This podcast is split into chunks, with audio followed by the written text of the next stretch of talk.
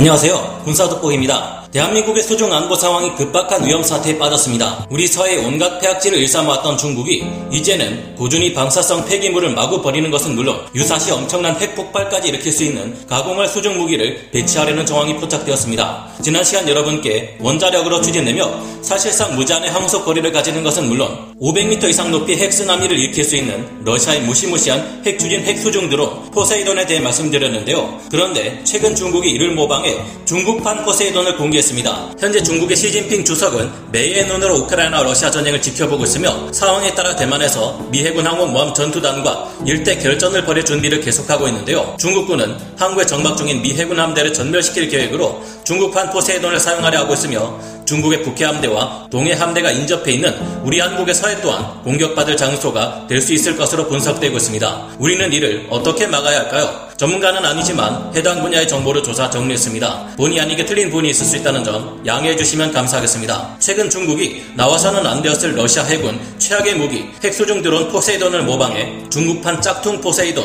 핵추진 핵수중 드론을 개발하기 시작했다고 합니다. 공개된 중국판 포세이돈은 러시아의 원본 포세이돈보다는 위력이 떨어질 것으로 보이지만 특유의 문제점 때문에 실제 사용하지 않고 훈련용으로만 사용해도 인근의 바닷속에 치명적인 방사능 오염 피해를 일으킬 것이 예상되고 있어 우리로서는 또다시 뒷목을 잡게 되었는데요. 최근 중국 관련 OSINT 소식을 전하는 이들은 홍콩의 사우스 차이나 모닝 포스트의 보도를 인용해 중국이 전략 원잠 SSBN을 활용하지 않고도 미국 본토에 치명적인 피해를 줄 수 있는 초장사정 원자력 추진 수중 드론의 개념 설계를 끝내고 본격적인 체계 개발에까지 들어갔다고 전했습니다. 러시아가 개발한 핵추진 대륙간 중어뢰 포세이돈은 벨고로드급 잠수함을 통해 6발까지 운용되는 수중 드론이자 중어뢰인데요. 저희의 포세이돈에 관한 지난 영상을 보신 분들이 알고 계신 것처럼 포세이돈은 통상 최대 사정거리가 1만 킬로미터, 정비할 때를 제외하면 거의 무제한 기동이 가능하다는 장점이 있으며 수중에서 자율 항행이 가능합니다. 수중 1,000m까지 잠수해 기동하는 것이 가능하며 시속 타격 지점까지 스텔스 모드로 은밀히 접근하다가 타격 지점 2km에서 3km 거리에서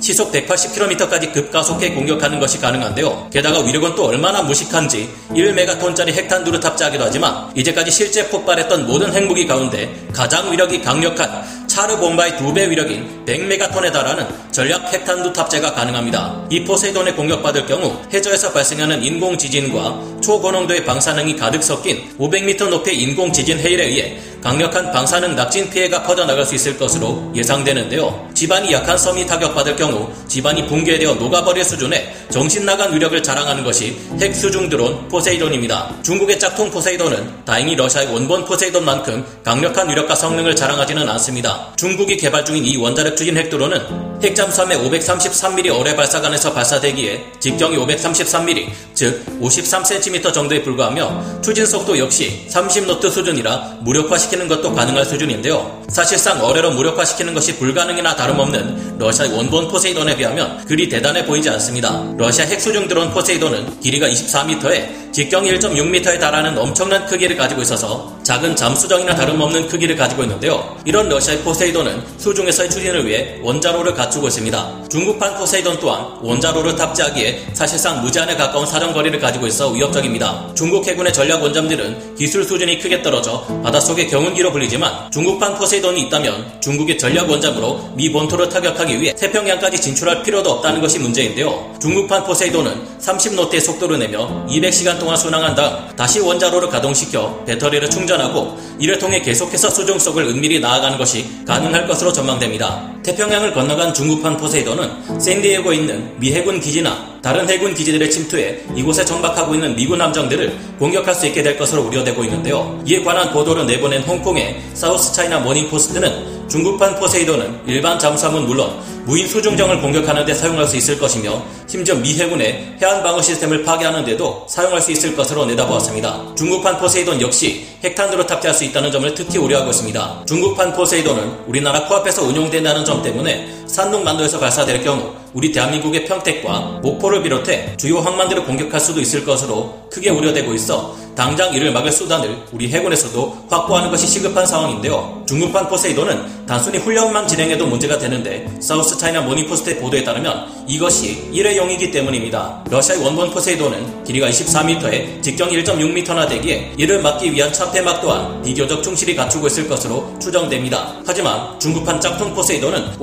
533mm 발사관을 통해 발사되기 때문에 직경, 즉 두께가 53cm 정도에 불과해서 초소형 원자로를 추진 기관으로 탑재할 것으로 전문가들은 분석하고 있는데요. 문제는 이렇게 작은 공간 안에 아무리 초소형 원자로를 탑재한다고 해도 이를 막을 차폐막이 고작 10cm 두께를 넘기 어려울 것으로 보인다는 점입니다. 중국판 포세이돈은 그 자체로서 고준위 방사성 폐기물이나 다름없다는 것인데요. 중국이 그동안 해왔던 것처럼 전략 원잠을 우리의 서해나 남해 몰고와 이런 핵수중 드론 겸 머레를 훈련 용으로 마구 사용할 경우 우리의 서해 및 남해 해역을 온통 고준위 방사성 폐기물로 오염시키게 될 것이 우려되는 상황입니다. 여러분들 모두 이 같은 일은 겪고 싶지 않을 텐데요. 러시아 포세이돈과 마찬가지로 중국판 포세이돈 또한 이를 막기 위해서는 우리가 공격 원잠을 하루빨리 확보해 중국의 항구에서부터 중국 전략 원잠을 몰래 미행하다가 중국판 포세이돈을 발사하기 전에 hunter-killer 작전으로 중국 잠수함을 침몰시켜버리는 것이 될 겁니다. 다행히 미국이 중국을 막기 위해 구성한 오커스 동맹 및 쿼드 동맹에서 인도와 호주, 필리핀이 이탈한 조짐을 보이기 시작하는 반면 우리 대한민국이 중국을 적극적으로 압박하는 미국과 함께하는 행보를 보이기 시작하면서 우리 한국 해군이 핵잠수함을 보유할 가능성이 커지고 있습니다. 특히 호주의 리차드 D. 말스 호주 부총리 겸 국방장관은 지난 7월 10일 기자회견 중 핵잠수함보다 첨단 재래식 무기의 중요성을 더 강조하는 모습을 보였기에 미국을 도와 중국 핵잠수함에 대한 헌터킬러 작전을 수행하지 않을 가능성이 커지고 있는데요. 호주는 미국의 버지니아급 공격 원잠 두 척을 기술 이전 형태로 도입해 자체 공격 원잠을 확보하려던 계획을 취소해버렸습니다. 이 때문에 미국 혼자 서는 인도태평양 지역 전역에서 중국 전략 원잠들을 막기 위한 헌터킬러 작전을 수행하는 데 무리가 따르게 되었는데요. 하지만 우리 대한민국이 이를 기회로 미국으로부터 전략 원잠을 침몰시키기 위한 공격 원잠을 운용할 수 있게 되고 이를 통해 중국은 물론 북한 항구에서부터 적 잠수함들을 미에게 유사시 침몰시키는 임무를 맡아 수행한다면 단순히 훈련만 진행해도 해저의 방사능 유출 피해를 남길 가능성이 높은 중국판 포세이돈을 사용할 수 없도록 압박할 수 있을 것이고 유사시 중국 잠수함에 SLBM 발사를 조기에 막아 핵 전쟁을 예방할 수 있을 겁니다.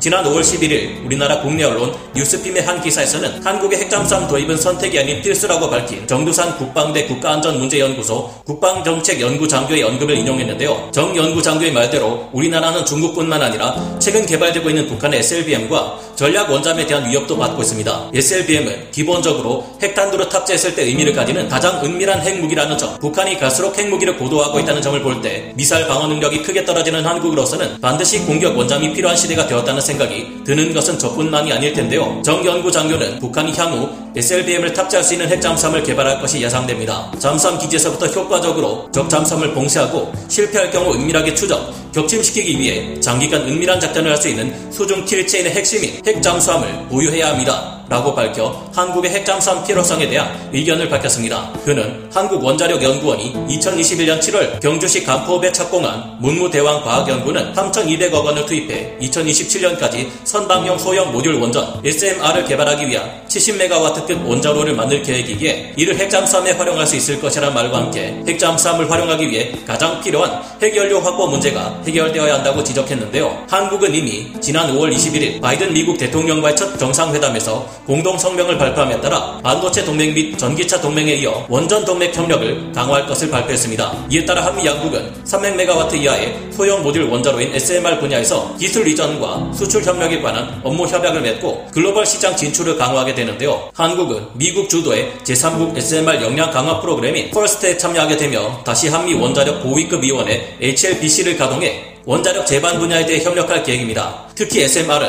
핵추진 항공모함이나 핵잠수함의 동력원으로도 사용될 수 있어 드디어 한국에서 핵잠수함이 탄생할 수 있을지 주목받고 있는데요. 우리는 SMR과 핵추진 잠수함에 대한 기술을 이미 상당 부분 확보하고 있는 데다 지난해 9월 22일에는 미국의 외교 전문지인 더 디플로맷을 통해 미국은 한국에 대한 잠수함의 열망을 지지해야 한다는 사설이 올라오는 등 미국 내에서도 입장에 차이가 생겨나는 중입니다. 이에 따라 한미 원자력 협정이 개정되고 한국이 핵잠수함을 보유하게 될 가능성도 커지고 있는데요. 중국과 북한의 전략 원잠들이 미 본토를 공격하기 위해 개발하는 SLBM에 이제는 수중 핵추진 핵드론이라는 위협으로까지 미 본토가 공격받을 위험이 더욱 커지고 있습니다. 그런 만큼 한시라도 빨리 우리 한국과의 원자력 협정을 개정하고 한미 협력을 통해 중국과 북한의 소중 핵 위협에 대응하기 위해 서둘러야 하지 않을까 생각해 봅니다. 여러분은 어떻게 생각하시나요? 오늘 군사도 포기 여기서 마치고요. 다음 시간에 다시 돌아오겠습니다. 감사합니다. 영상을 재밌게 보셨다면 구독, 좋아요, 알림 설정 부탁드리겠습니다.